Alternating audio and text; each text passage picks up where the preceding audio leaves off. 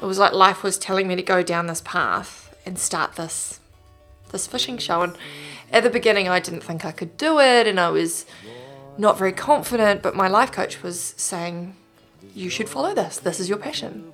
And I was, and I remember saying to him, "You're crazy! Like I didn't me, me doing a show. That's just insane. You know, I didn't have the confidence within myself at all. But then, you know, um, he just said, you know, if you saw what I saw, Nikki, you would believe in yourself." That was Nikki Sinden. This is Dug It, the podcast. To be excited, to run and fly, to soar with your angels. It all happens here when you trust without fear.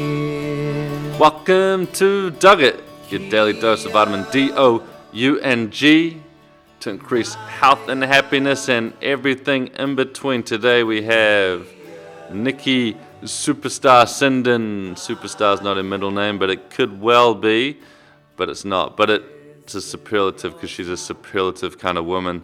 And um, this is a enlightening chat, quite literally. Even if you're not into fishing, even if you're not into, I don't know, I don't know what you might not be into, but you'll be into this because there's so much great to take out of it, particularly with business, with manifestation, with gratitude, with life coaches, with ah, just we go deep, we go in deep fishing for the insights that will inspire and enlighten you, and um, it's an amazing story of Nikki's. When I first met her in the last year, I knew there was something kind of special about her story, and, and she just kind of gave me a few snippets of what she's done. And I found out she had this TV show, Addicted to Fishing, and I was really interested how she got there and how she was just doing what she loves. And she told me about this amazing new boat she got, and she just thought about it, and then it turned up in her life. And uh, so many things that have turned up in her life have just been things she's written down or thought about, and then it's happened. And um, working with her life coach, doing her meditation each day, having this fishing prayer. Um, there's all these little things she's done, and whatever she's put out there, it's just uh, life's given her back and more. And um, working in the corporate world, marketing, but knowing and and doing these kind of sales marketing jobs, but knowing she just loved fishing, and then being able to believe in herself and kind of put some of those limiting beliefs to the side, and particularly with marketing, advertising, and there's so many things we think that's for someone else to do, or we're not beautiful enough, or we're not talented enough, or there's something that's limiting us from being. It's, it's fear. It's just fear. There's an underlying fear there that we're not not enough, and that's in all of us. And so it's kind of dancing with that fear, as my man Tony Robbins would say. And Nikki dances with it, fishes with it, does all kinds of things, and um, so I encourage you to listen, to be open. If it offends you, it shouldn't do, but if it offends you, even the concept of fishing, then you should be offended more often because uh, often the people who hunt and fish are the most connected to nature, I think. And um, I used to do a lot of fishing. I'm, I'm kind of more into maybe trying to get into harvesting, I think shellfish and things like that. But I really think a plant based diet is the future. But people do love fishing and hunting, and it is part of kind of our culture and ancestry, and and it's really in comparison to what the commercial guys do in pet food industries, and I mean. The recreational people are usually the most sustainable people around, and the way Nikki appreciates the water and the fish and and her life and her partner Matt. I love how she does gratitude with Matt. Um, each day and, and, has all these wonderful practices in her life. It really is inspiring, and I'm sure it'll kind of get you sitting on the edge of your seat and wanting to jump out of your seat and do the thing you really love, or maybe something that's going to have the most impact in the world. So, uh, here we go. Without too much more, I'm trying to think if there's anything else to add. Uh, just make sure you check out her show, Addicted to Fishing.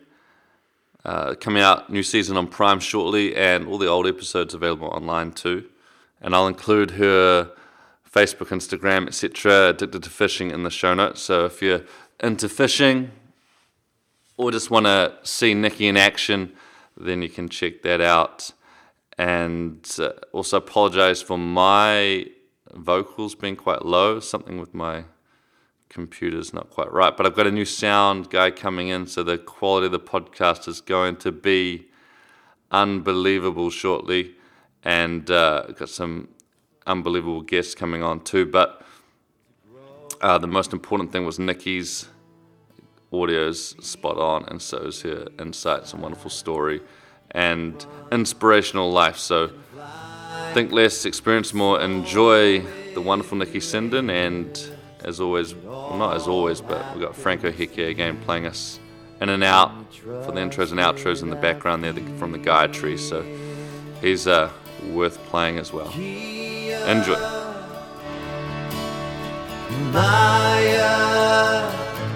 I guess for those who don't watch TV or maybe a lesson to the fishing world, how would you describe what you do? So I host and uh, put together a fishing show called ADOS Addicted to Fishing. Um, I go on fishing adventures, and I'm one of the only females that host a fishing show in Australasia, so it's a little bit different. I've got my own boat. I've got a seven and a half meter extreme boat, and I tow it around with my ranger, and I go all around New Zealand and I fish for lots of different things, and that's just what I do. Because, so you're a Mangawai girl now. Have you always lived up here? No. I no, so I bought a house here last year. Okay. Yeah. Where were you before that? Uh, I was based in Auckland, but my family's predominantly down in Bay of Plenty. Okay. Yeah. Because I met you and then you, you, you wrote about, or you told me about this idea that you had of having a boat and you had this life coach and he, and he said just write it down and mm-hmm. write down these things and they kind of, and then you said a few months later you had all these things you'd written down and you'd taken this advice of this life coach and I've been doing some similar affirmation work and listened to a podcast with this cartoonist and he did the same thing. So I thought it was such a neat story. So, so can you describe how you Yeah, yeah. how you got into like why how do you get a life coach to start with or what made you Um, okay, so I've always been a wee bit spiritual. About seven seven or eight years ago I went through a really bad breakup and a friend of mine suggested a friend of the family that I should go see. Um, his name's Bert and he's very spiritual. And um, I started going and doing sessions with him and he just blew my mind. The things that he shared and the things that he told me that they really blew my mind. And um, you know, he picked up on things that no one knew about me and um, about my family. And he told me my history, and I was blown away. And so I decided to invest some of my future within this person and actually start seeing um, Bert doing sessions every second Thursday for an hour and a half. And I did that for a year, and we really drilled down into all the things that I wanted to do with my life. And we talked about just everything. And I've always been into fishing, and I, I you know, I was that little girl that was always down at the breakwater with my little hand line, fishing off the rocks, catching sprats. And then I progressed to blue maomao, and then snapper, and then kawa, and then kingfish and whatnot. But, you know, it was just a passion of mine. I love being in the outdoors and it was just it felt so good anyway so you know matt watson he he had a um, like a competition where you could become his apprentice and i thought this is a great learning opportunity you know i didn't have a lot of i didn't have that much fishing knowledge and i really wanted to learn more i was hungry to learn more so i applied to be his apprentice what were you doing at the time? I was doing sales and marketing. Yeah. Yeah. So I worked at Vodafone and the New Zealand Herald and all that sort of stuff. So I got selected to be part of Matt Watson's Fishing Apprentice. And that was really cool. Um, I ended up coming third and was on a bunch of his shows and I sort of saw how television worked. And from there, I for the next couple of years, I continued my full time job.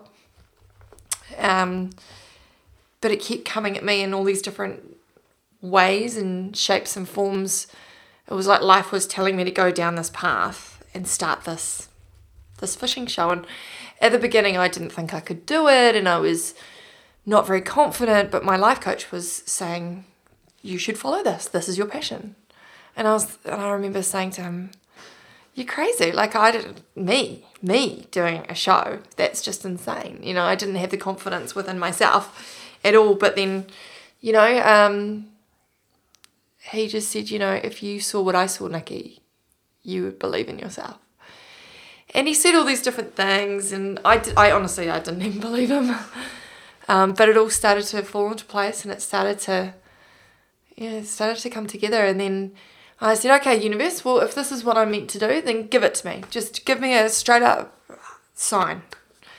Then I got a phone call um, from someone, and they said, look, someone else that had a fishing show, and they said, look, my show's moving channels. There's a spot available I've heard that you've got an idea for a show. There's no females out there doing it. If you throw together a pilot, I'll put in front of the right people for you. And I went, Whoa, okay, universe, I can take a hint. And I thought, I don't know, I don't know where this is going to go, but so I, I backed myself and um, went down to the Ranfurly Banks with a friend of mine at the time, and we went fishing um, with Aaron Sargent from Coastal Fishing Charters, and we caught a whole heap of puka and kingies and yeah, threw it together and made a show and sent it to the network. The network loved it, they'd never seen anything like it. Um, and then I got sponsorship from a lot of people, a lot of different businesses in the in the industry, and it was really really hard to get going. It was I had to I sold my car and my boat that I had at the time, invested that money into it. I had to take out loans to get started. I bought all the camera equipment myself. I literally locked myself in my room with a desk, cold calling companies to sponsor my show. They'd, they'd pretty much never heard of me, definitely hadn't heard of the show. Um, but I was asking people to back me. And um, yeah, I mean, in some instances, we got three or four of the same you know, industry type company that was keen. Um, and then another, you know, it was really, really hard to find a big naming right sponsor. But I finally, it was funny, I, I had to give Prime TV the first 13 episodes, something like on the 1st of March in 2014, finished and done. It's the 15th of December and I still don't have a naming right sponsor. So I've got less than, I've sort of got about three months 12 weeks to throw together my first season, which I'd never done it before. Mm. And I didn't even have a naming right sponsor. So, but I'm so grateful for ADOS, which is part of CRC New Zealand. And they came through for me and they backed me when I was literally nothing. And they've been there since the beginning. And we've got a great relationship and they, um, they love what we do and we work really well together. So. Because for those who don't know, TV the how does the format of TV work? Because Prime, if you get a show with Prime, often these shows aren't paid. It's coming from the sponsorship. Correct, yeah. or some they pay some shows or. How? Yeah, so for some reason I and I don't know why, but I guess it's it goes back to when fishing shows first started on television. But fishing shows don't get paid generally unless you're the best one of the bigger fishing shows on one of the bigger channels and you've got a lot more leverage I guess. Fishing shows generally don't get paid by the network. And for some reason you, it's very rare to get grants from NZ on air or anything like that. They just haven't and because that's always been the way it's been, it is what it is. So you need to go find the money for it yourself.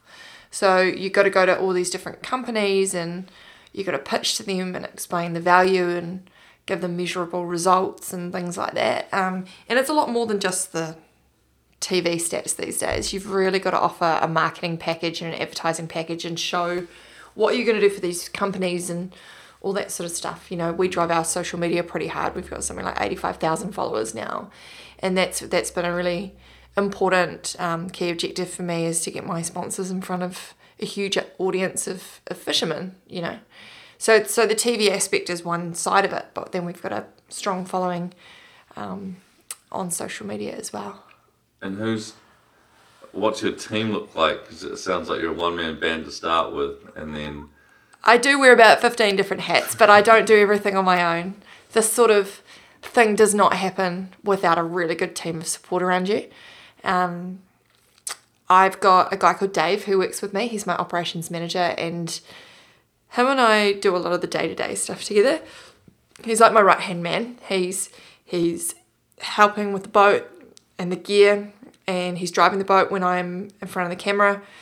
Um, he's helping me find the sponsorship, helps me with a lot of the marketing. We sort of share all of those roles, so um, he's been absolutely invaluable. He's he's an asset. And then I've got Chris, who is my post production manager, and he has a business, and I contract him to do the production, uh, the post production. Um, so yeah, so it's I've got a fantastic team. Um, I've been working with Dave for this is our second season. He's been working with me, and with Chris, it's been about coming into four years now. So yeah, you've got to have a good team around you, even though we're a tiny, tiny team, and um, and then you've got you can't forget all the fishing legends that we fish with as well because of a lot. Uh, you know, the show has evolved a lot. Like season one, it was all about this girl who loved fishing and was very passionate but wanted to go out and learn more, and so that was the theme of the show is that you know there's so many backyard local fishing legends in New Zealand that you know they they do what they do in their area so well and you know they deserve to be featured for their passion or their love of fishing and their skills and just the little different tips and tricks that they do. So I decided to travel around and tow my boat up and down New Zealand and find these legends and feature them. So that's what we did in season one, and my knowledge grew and it grew and it grew, and it was just time on the water. And then all of a sudden, I'm out there doing it, and you know, fast forward, we're coming into season season four is about to drop on TV and online. And we, you know, I'm doing a lot more on my own. You know, back in season two, you saw me catch my first marlin with the legend uh, Leighton Matthews. And fast forward to season four or season three, and I'm catching marlin for my friends. So, you know, that the skills and the knowledge doesn't happen right away, but it progresses year on year, you know and I really push myself to do different things. So, you know, it's not just catching snapper or catching kingfish, it's also broadbill and hapuka and bass and blue nose and jumping in the water and spearfishing and doing a little bit of everything land based as well and um, not just off the boat and you know we've been I've towed my boat all the way down to Kaikoura and we, we just do a little bit of everything I don't want to ever become stag- stagnant you know so and what's the is there a big goal for the show, or uh, does it just change month by month, or? I guess with with what we do is it's not one big goal. It's it's a series of, I guess every year is thirteen small goals, because we do thirteen episodes. So it's like, you know, always trying to push ourselves to to give the audience something a little bit different from what they've seen from us before. I don't compare myself to anyone else but myself. So it's like, okay, like for example, you'll see on the show coming up, uh, we we go we fly down to Canterbury on a whim. I got a phone call from a mate going, Nick, you need to get down here. The elephant fish are going off. I just caught twenty yesterday. You need to get down here. So we were on Great Barrier. We quickly came back to Auckland, parked the boat up, flew down, and uh, that next morning we were catching elephant fish off one of the Canterbury beaches off Birdlings Flat filming a show down there with with you know mainland locals, and it's pretty cool the autonomy that that what we do um, gives us. You know, like mm. it's it's pretty special. So elephant fish, it may not be the biggest fish in the world, but it was something that I tried for about a year ago and we didn't get it. So we couldn't let that go to air. And no one wants to see a fishing show where you don't catch fish. Um, so, you know, we sort of it's lots of miniature goals. You know, getting an elephant fish was very special for me because it was something I wanted to do for a while. Yeah, has it been? Because often it's. Well, I walked into the lounge and you've got this uh, world record swordfish you've just caught recently, and a replica of that up on the Yeah. the TV, which I'll get a photo of it. It's uh, quite the sight. But is there has there been a highlight from the show? Was it just seeing the first one on air? Was it was it was it filming a particular episode, or getting to a certain place, or meeting a particular person that's Um, has anything that's really stood out, or it's all been No, there's been so many moments. To be honest, it's hard to say. Like, you know, there's been big and small moments.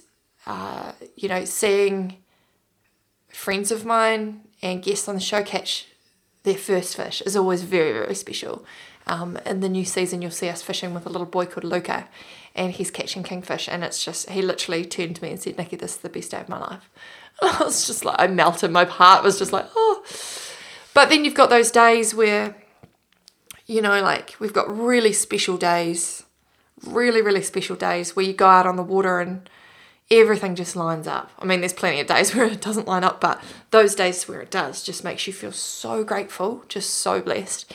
You know, we went out, we got up at 4 a.m. one morning and we beach launched off Ahipara and um, we headed out and we caught blue, no- a blue nose and a little pup baby bass on daybreak like 6 a.m. It was freezing cold. It was just nearly a year ago and we're on deadline to get these episodes through to Prime and we're sort of freaking out because it was really hard to identify different weather gaps at that time of the year and we ended up um, yeah we, we ended up getting a blue nose a bass a gemfish and then we thought right we'll just try for a sword and so we I put the line down I turned to the camera and said, Now we hurry up and wait because with swordfishing men, you can be waiting a long time. I literally said that to the camera. I turned around, walked into the cabin, and then I heard the line go tuk, tuk, tuk, tuk, tuk, tuk, tuk, tuk.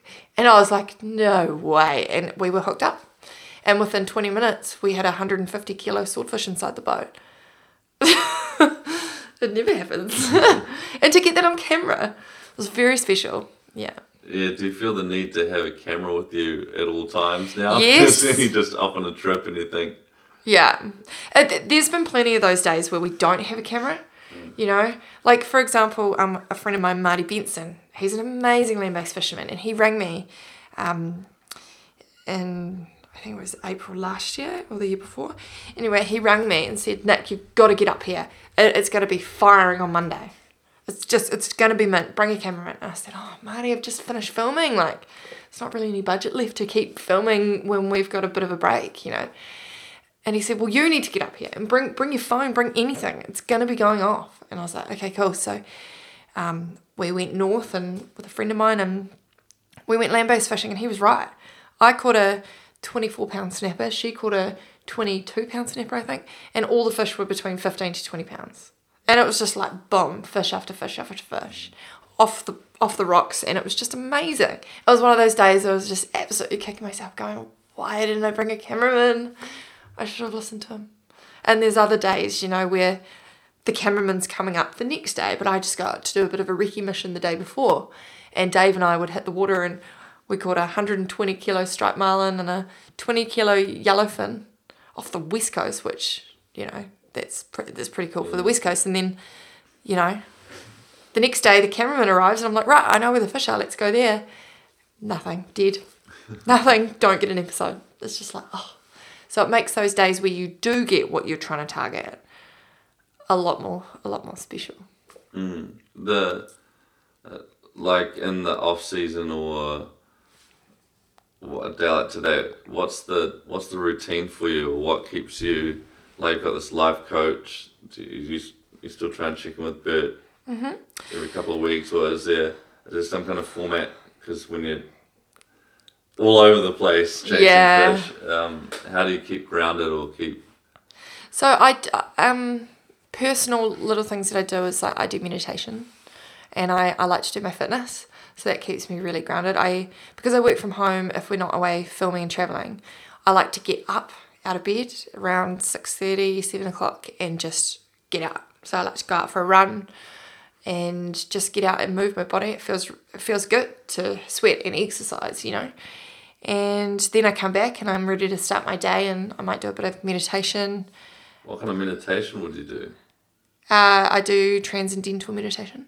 oh okay So you did the TM course Yeah, I did the TM course and that was pretty good. That's yeah, it's it's very it's very special. And I try and check in with Bert, although to be honest, lately I haven't been that good. If he's listening, he's gonna tell me off. But um, I did. Bert's Bert's a very special person, and he's um he's he's incredible. He'll blow your mind. You um, yeah, he's amazing. I can't really say enough, but I don't do sessions with him all the time anymore. But um, but he's always sort of there in the background, and if I need him, I know he's there. You know. Was there any piece of advice that he's given you that you that's anything that stands out in particular? Is it that if you, you know, I saw what, if you could see what I see, is there anything else like that or anything that comes to mind? Um,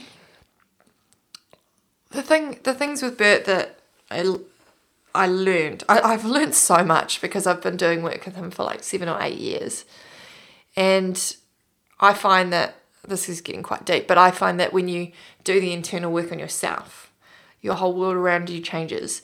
And, you know, like I'm a strong believer in manifesting and affirmations and things, and that you can create what you want in your life.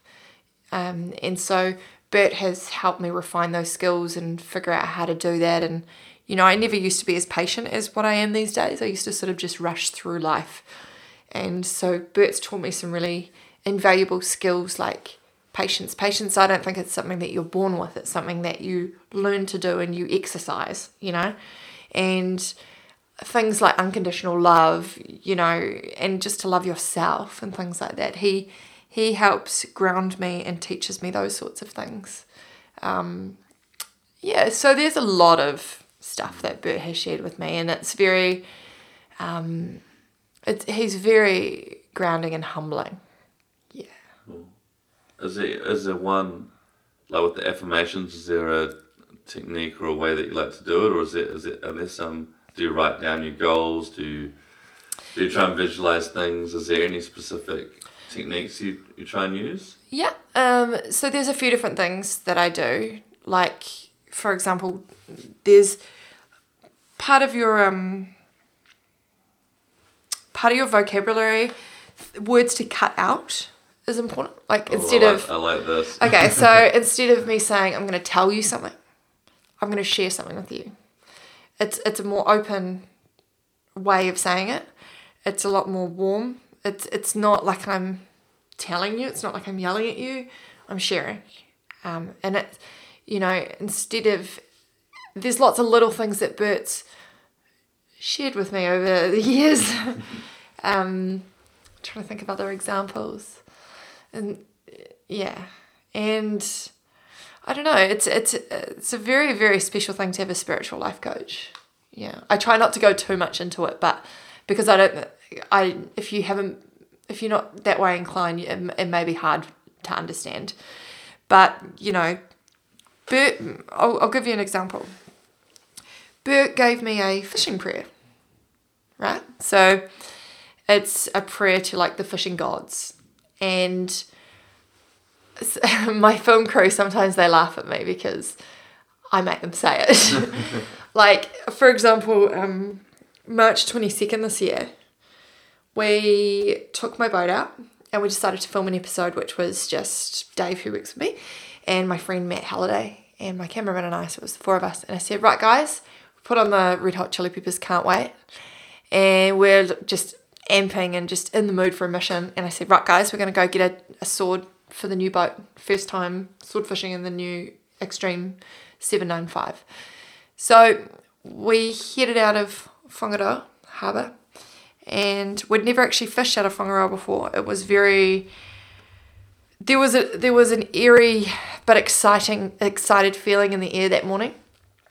And um, a friend of mine, Captain Phil, he had shared some marks with us because it was like this it was like this circle of, of good energy throughout the whole week to be honest. Because we'd gone to Whangaroa we'd filmed this episode with Luca Farmelo and his dad and we got him some kingfish and he had quote the best day of his life. And we stayed at their bach and Jason the dad was so grateful and appreciative that he ended up saying look you can stay at our bach for the whole week. And so you know we're, we're on a small budget so that we were blown away with that beautiful offer and so thanks to Jason and Haley letting us stay at their bach, we thought, oh, we'll try for a sword out of Whangaroa. Never done that before. Try a new area. Then the next day we saw Captain Phil and he was looking for some bait. And so I said, oh, well, I've got a whole heap of sword baits. You can have some. And he was so appreciative because those particular baits were like gold. So gave him some baits. He went out, he got a sword, his first sword for the new boat. Came in, was on an absolute high. Said, Thank you so much for being so generous. Here's the spot that we caught it on. And I went, Oh, thanks. I've never fished out a whangaroa before. So, you know, more good energy going around. And then we head out on the water and we're feeling really good. And I gave Dave, Matt, and my cameraman, and I the prayer that Bert had given me. And they all kind of some of them rolled their eyes and said, "Oh, Nikki," you know. But I said, "No, no, no. Let's just let's just all say it together." Mm. Then I want you to close your eyes and visualize, and then visualize catching this fish. I said, "Seriously, just try, just try it." And I made them do it, and everyone kind of laughed, but they did it, and uh, we all did it. And then I texted Bert and said, "Hey, my whole team and I, we've done it." And Bert said, "Okay, I'll do it with you this morning." So Bert did it with me. Now, second drop, I kid you not, I got a 361 kilo world record broadbill. It's the one that's in my lounge right now. It's the heaviest broadbill ever caught by a woman. Now, you know, I'm not saying it was all down to the prayer, but there is a certain type of magic and it's proved itself to me over and over. And I honestly believe I'm not a specifically religious person, but I believe in good energy. And I do believe that Jason and Haley sharing their bach with us, Captain Phil sharing that spot with us, us taking Luca out to get his kingy, us giving to Captain Phil with the bait, it all goes around, you know. And if you're focusing on the positive and you're doing good things and you know, you're not focusing on what you don't want, you focus on what you do want. It's it's a circle of energy. Yeah, that's so great. I think that's just like a manifesto for life. yeah, and you know, this is the sort of stuff that I learn with Bert. And you know, sometimes throughout the season you might hear if I get a good fish, like we went all the way out to the Wanganella Banks, 400 miles offshore. It took us two days to get there non-stop. We literally went there on a hunch. We were like, we think there's going to be yellowfin here. But it was at the time of the year when none of the boats ever go there, and we were just like, please be there, crossing our fingers for two days straight. We got there and I got a 78 kilo yellowfin. And I literally just turned to the camera and said, Thank you, universe. it's, yeah, it's, if you're not spiritual, it might be hard to get your head around that. But if you are spiritual, you'll, you'll, it will resonate with you, you know? I mean, for me, it's kind of, I guess, realizing there's so much more than meets the eye. If you look at just science and you think we're all just energy, like even uh, Tesla would say, he said, if you look at life, it's just just measure it by energy. They said there's some kind of quote along that line. It's like everything's just atoms and protons and mm. energy flowing around, and, and, and there's heaps of cliches in yoga, the yoga world, or and from famous writers and philosophers, and you think, yeah, you think it's so cliche, but it's so true, and and this idea of energy and um, believing and manifesting something, it's uh, it's really neat. Mm. And have you got along those lines? Is there are there some goals for your show going forward? Now that are there things you want to create outside of the show or um, we do have some i do have another tv show idea that we're working on i don't really want to give too much about that away but we do have some really exciting stuff ahead of us. We are about to finish filming for season four which is what's about to hit tv and you know we for this season something really exciting is that we've gone overseas for the first time with the show. We were lucky enough to film with um, Steve Campbell, who is an incredible fisherman. Gosh, I was when I bumped into him at Smart Marine, I was like a, kid in a candy store. I couldn't believe I was face to face with such a fishing legend. I was just like starstruck completely. He is one of my fishing idols. I had read his book, Blue Marlin Magic, and it was, you know, it was very special. And so to fly, to be invited to fly over to Tonga Vava'u and fish with him for Blue Marlin and get my first Blue Marlin and my second Blue Marlin with Steve was just like, I just couldn't even, like, couldn't even fathom. I was just so excited. Um, so we've got some cool things that we've done that people haven't seen yet. So I'm really excited. So that's it's almost like that is a goal of mine that I haven't been able to share with anyone yet. So that's something exciting that's coming up in the new season. Uh, but things moving forward, I mean, gosh, I would love to get a um, a bluefin out of Greymouth this uh, this winter. That's something I'd love to do. I'd love to I mean, yeah, there's so there's still so many fish I haven't caught and so many people I haven't fished with and you know, it just it never stops. There's so much to do and it's so exciting because every single episode that we do is like a different miniature adventure, you know. Yeah. Yeah, that's got to be neat to have. Well, I guess it's your passion, it's something you're excited about, and then you get to share it. I remember Tony Robbins saying we uh, we get better at something so we can share it, and so you're getting you're getting better at your fishing, getting better stories, going more adventure adventurous trips. So then you've got something even better to share. Yeah, and Um, it's the thing is about what I do is you've got to give credit where credit's due. It's not.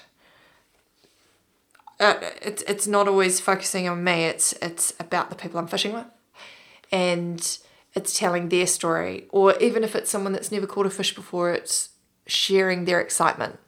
You know, so there's different levels of things that we do on the show, and yeah, it's pretty exciting. And I'm grateful because I'm in a really fortunate position where I've got brands that want to be part of what what I've created and want to, you know, that actually back the show. Because without the sponsors, it wouldn't even happen at all. You know, because like I said before, the network doesn't. It's not um. It's not a. It's not. It's not like Shortland Street where we get funding. It's not like that. So, um, it's one hundred percent sponsor driven, and you know I'm super grateful for the support that I get.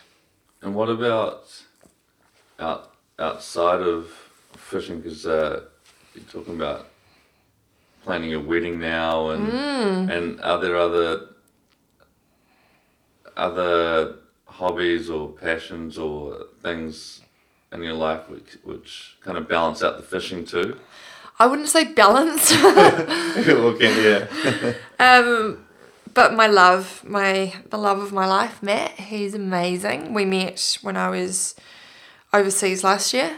We just bumped into each other, and I had this like weird vision of walking towards him down the aisle, and I just knew straight away that he was the man I'd be marrying. Oh wow, how'd you where'd you meet? Um, over in Niue, know, yeah, and it was like this. It was literally like love at first sight. both on a fishing trip. No. Uh, Matt was working as a builder over in Niue, and we met, and then we've literally been inseparable since. And he proposed this year, and so we'll we'll get married next year. Yeah, it's very it's a very special special bond. Yeah. So I'm very so that's on the horizon, which is exciting. That's the big catch. That's the real. He's the biggest. you know what people say to me? Oh, your world record that must be your biggest catch, but Matt's my biggest catch. He's the best catch. Yeah, I've ever got. Cute. Um, cheesy, but no, I, I remember this landmark forum course I did. It was interesting a few weeks back, and they said your quality of your life is the quality of your relationships, and that that just one message kind of struck like the people you spend your time with, and how amazing to have a partner or someone else on your team to talk to about ideas and share mm. what's going on in your life is. Uh, it's pretty cool. Like Matt's very supportive of what I do. He doesn't try and hold me back, and I'm supportive of what he does as well. He's mm. just started business, started his own building company, and he's doing really well. And you know, um, he likes fishing as well, which is really important. um, he's yeah, and he's he he you I wouldn't call him when we met he wasn't spiritual per se, but he he once said to me that um, the things that I'm sharing with him in a spiritual sense is like a room inside himself that he'd never actually been into before.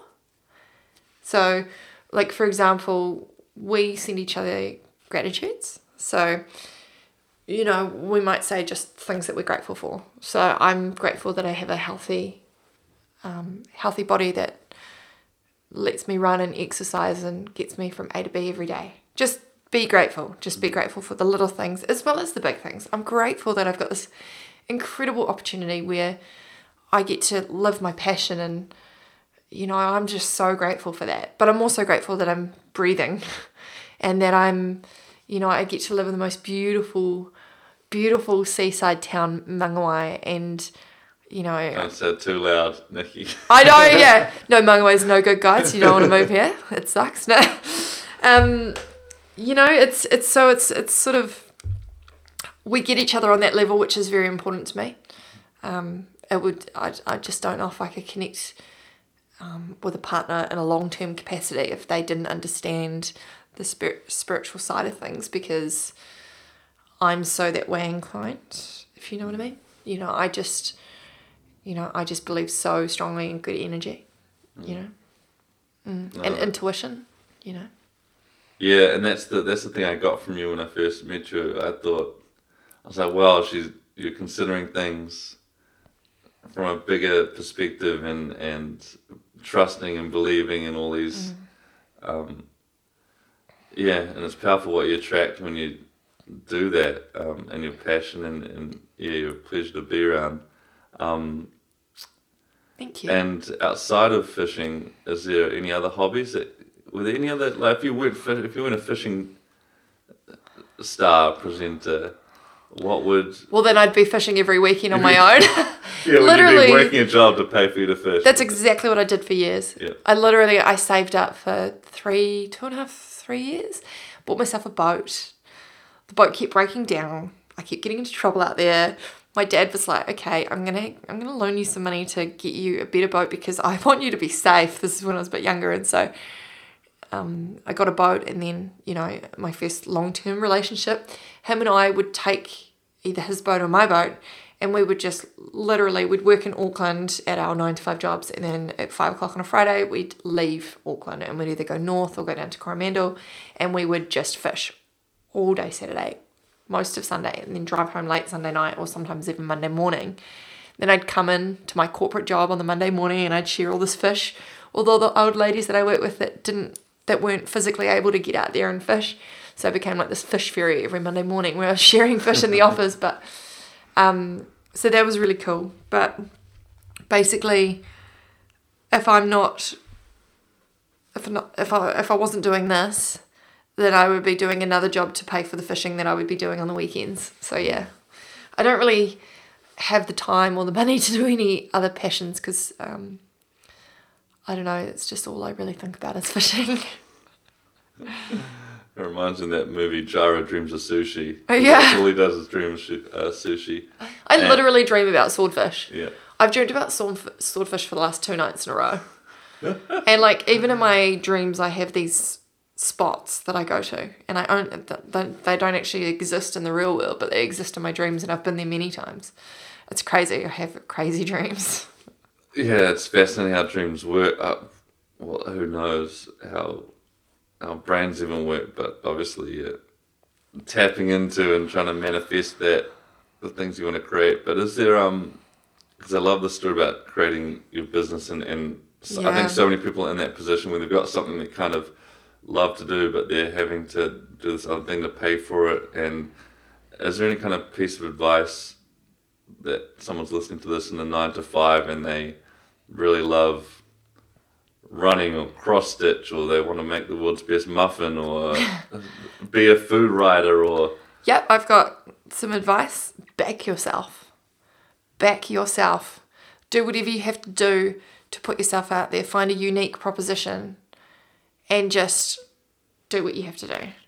I literally I borrowed five grand and I made this little pilot which never actually saw TV, but um, I basically, you know, I just backed myself and I just kept manifesting. I literally went around my whole house and I wrote on all the windows and the mirrors and my flatmate's fish tank.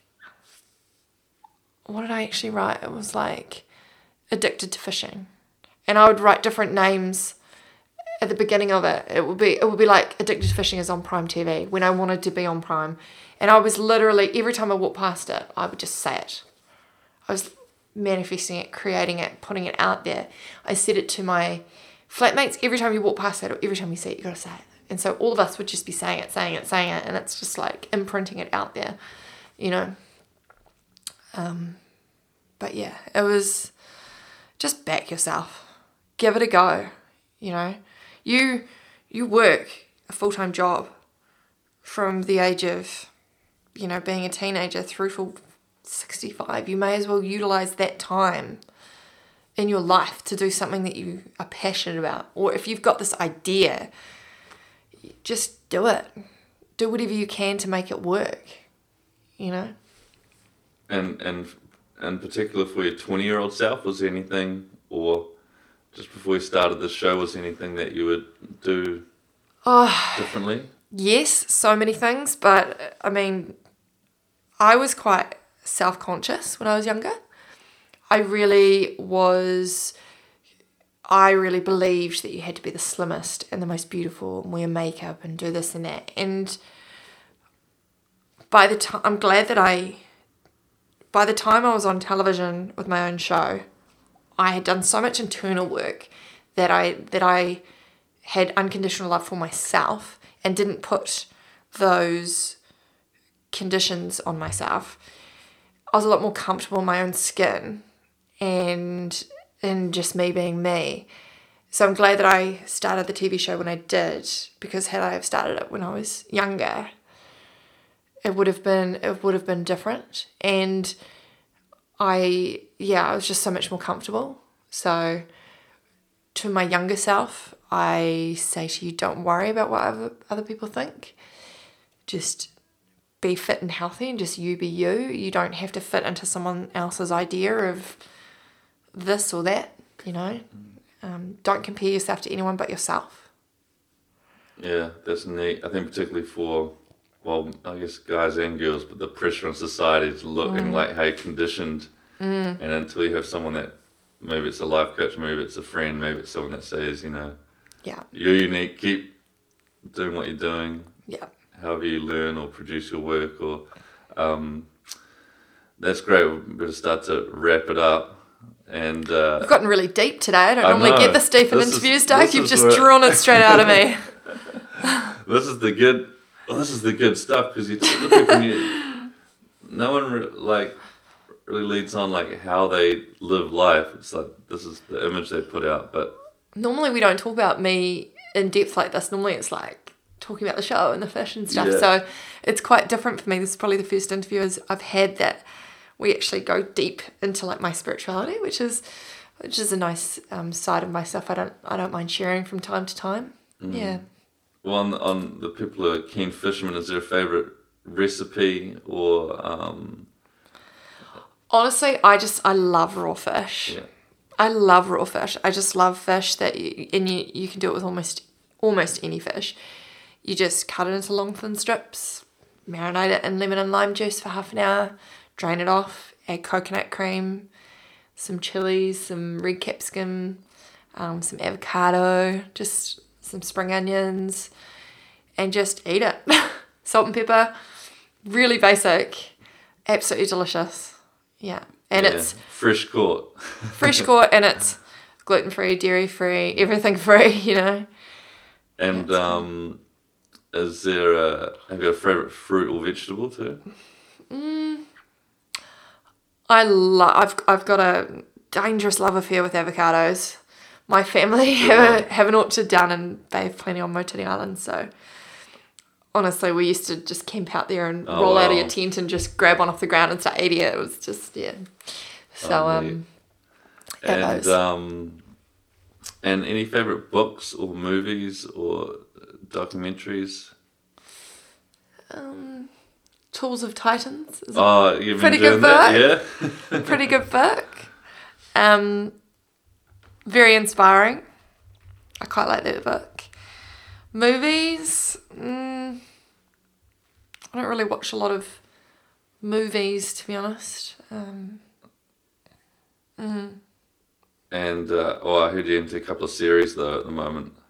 Yeah, I, I do actually. I I do quite like Bates Motel at the moment. Bates Motel. The, Got nothing to do with fishing, but it's like a psychological thriller TV series. And um, and what's your is there a biggest failure as well? Biggest failure. Has there been has there been anything that was really challenging on the show where you know you Oh, you almost gave up or thought or you know as it go Yep. out filming an episode and all the money doesn't come through or the fish don't show up and you got nothing to offer? Oh, was it that absolutely. Uh, So many times. There, in season one, that was the hardest. The hardest is just getting going. Like, you know, in season one, I didn't. I just had um, my cameraman and the camera assistant. I was doing all the fishing gear, getting the boat ready, washing the boat down, doing the research, planning the trip, booking the accommodation, cooking all the food, presenting the show, doing the accounts, organizing sponsorship, literally everything except for filming and producing the actual episodes. I did everything and I did it to sort of prove it to myself, but man, there were some teary moments. Sometimes I watch the show and go, uh, just before we filmed that, I was crying.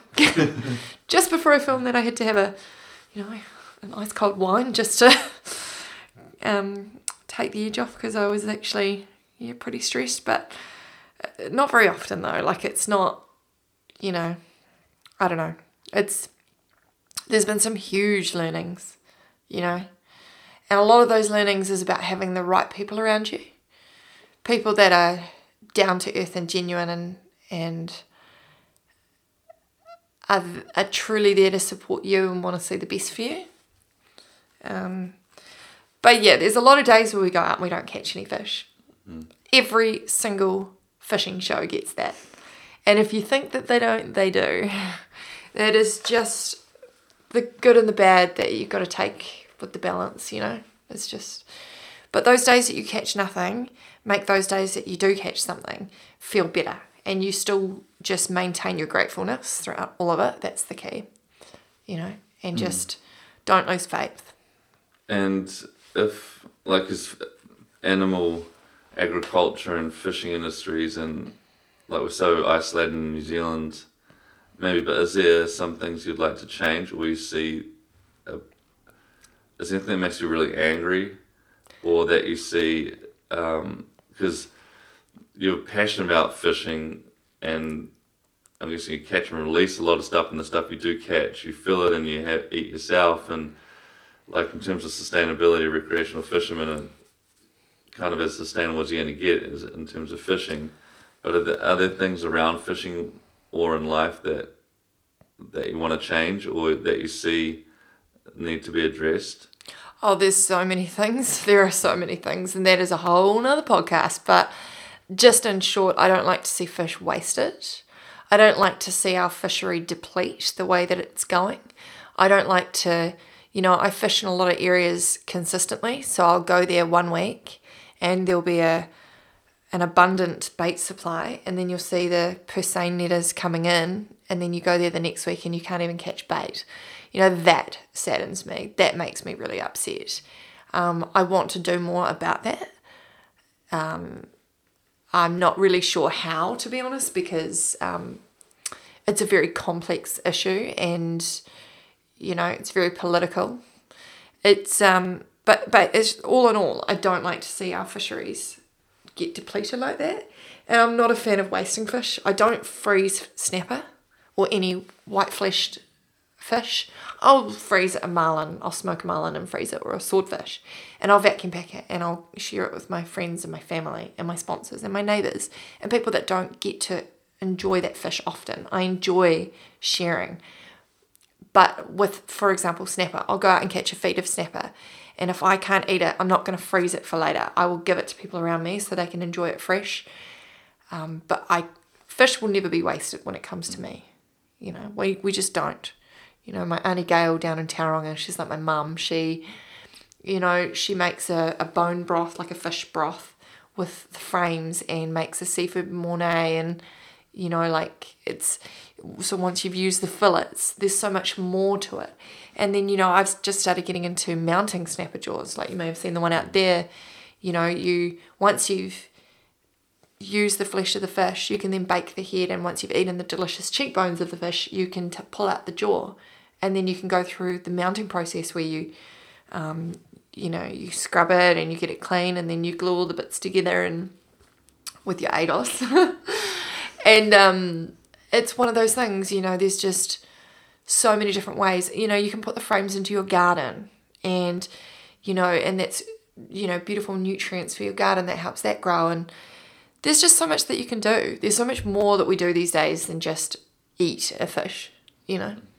Because someone who just buys it from the supermarket and or frozen in a, the, I guess them getting out of fishing and experience it themselves if they want to eat fish might be a nice way to. Oh, I mean, absolutely. But at the end of the day, not everyone is able to do that, either physically or financially, or maybe they're not close enough to a particular area that, you know, has abundant fishing or whatever. But, you know, so each to their own, you know. Um, but yeah, I mean, I do walk past the fish in the supermarkets and I go, wow, because the price is just hectic, you know. Yeah, it's amazing the world demands It is. for it too, and and You know, you look what at that's going to crayfish. look like in the future. Yeah, like crayfish, you know, a live crayfish. I don't even know how much they cost these days, but once I walked past them, they were like $120. I was thinking, wow, you could just jump in the water and grab one, you know. But um, there's a lot more to it, I guess. But I do, I do think people should get out there, turn your phone off, and hit the water more often. It's good for your soul. and uh, if there was, if you were one fish or one animal, like a spirit animal or fish, what would you would you be? Oh, I don't know. I think I'd quite like to be a, a marlin because they're beautiful. Mm. And just the way that they just come in and round up the bait, and it's very exciting. It's so exciting to watch. Marlin are just wicked animals. And the colours of them in the water. Oh, can just lit up, yeah. you know. And, you know, we've got footage of marlin chasing our lures, our red gill lures.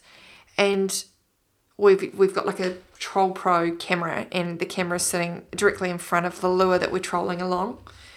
And this marlin just comes up, up at the lure. Now, for that marlin to do that, it must have calculated to perfection that it needs to travel at this speed and come up. So if your lure's coming along like this, I know you can't see me because we're doing a podcast, but just imagine that your lure's swimming along and marlin has to go ahead of it to know that it's going to have to come up and hit it like T-bone it at a perfect time. I mean, that's that's skill, you know. They're they're incredible creatures. The um, and and if people are obviously interested in the show now and what you're doing, where can they get hold of you or follow you or Yeah, so basically, uh, just follow us on social media to keep, up to date with what we're up to. The Facebook page is ADOS Addicted to Fishing. And we have a YouTube channel so you can watch all our previous episodes for free. We've got like 40, 48 or 50 episodes on there from season. Oh, we will we will do soon. We've got uh, we've got 39 episodes available on our YouTube channel now, but once we upload this next season, there'll be a lot more. And we start again 5 p.m. Saturdays on Prime very soon. I'm not allowed to say when, but it's, it's coming. It's in the next next little while. So beautiful? Till then, they can. Uh, well, I guess they'll be listening to this already, but. um, oh, thanks so much for sharing, Nikki. It's a it's a real treat to yeah what you're doing and your energy and, and sharing your insights. I think it'll help, it's helped me and I'm sure it'll help many people. So thank you. appreciate the time. No worries. We have to get you out for a fish day. Yeah, no, for sure. The spear diving I wanted to get into actually, just looking around, Spearfishing, yeah, it's pretty Yeah. cool. looking around the water. So that'd be neat. We'll lock that in for sure. Mm, absolutely. Beautiful. All right. More fish in the sea. More opportunities. Hey, thanks for having me, Doug. It's awesome. No, you're awesome, Nikki. That was awesome, wasn't it? What a fishing fairy tale. really was a fairy tale story. Life is a fairy tale. We kind of uh, we are what we believe. A few. We kind of have a emotional home uh, in terms of our life beliefs that we come back to. So if you believe life's a fairy tale, it will be. If you believe things keep happening for you, they will do. And uh, and conversely, you know, some people are always angry or unhappy. Hopefully, you're not one of them, or maybe this can inspire you to turn it around. So, thank you so much to Nikki for sharing her story and her insights into what's kind of helped her in life, and hopefully, it's helped you too. And um, any feedback, the best feedback or, or, or thank you is to leave feedback or review or to share it with friends. If it's helped you, it could help someone else. Um, if you feel like doing that, wonderful, muchly appreciated. And um, just a joy to have you tuning in. And as I mentioned, uh, increasing the quality and quality and content is my focus so that it can help you and uh, make it a more enjoyable show. So, apologies for the audio not quite being right. We'll get it right though. And uh, have a beautiful day wherever you are. Start manifesting some goals, write it down everywhere, anywhere you can. Why not? Well, maybe if it's permanent marker and it's not your walls, that's probably a good reason to kind of maybe do it on a piece of paper instead. But it really does work and uh, hopefully it works for you too. So think less, experience more. Here's Franco again, and uh, look forward to having you tune in soon. And as always, hope you dug it.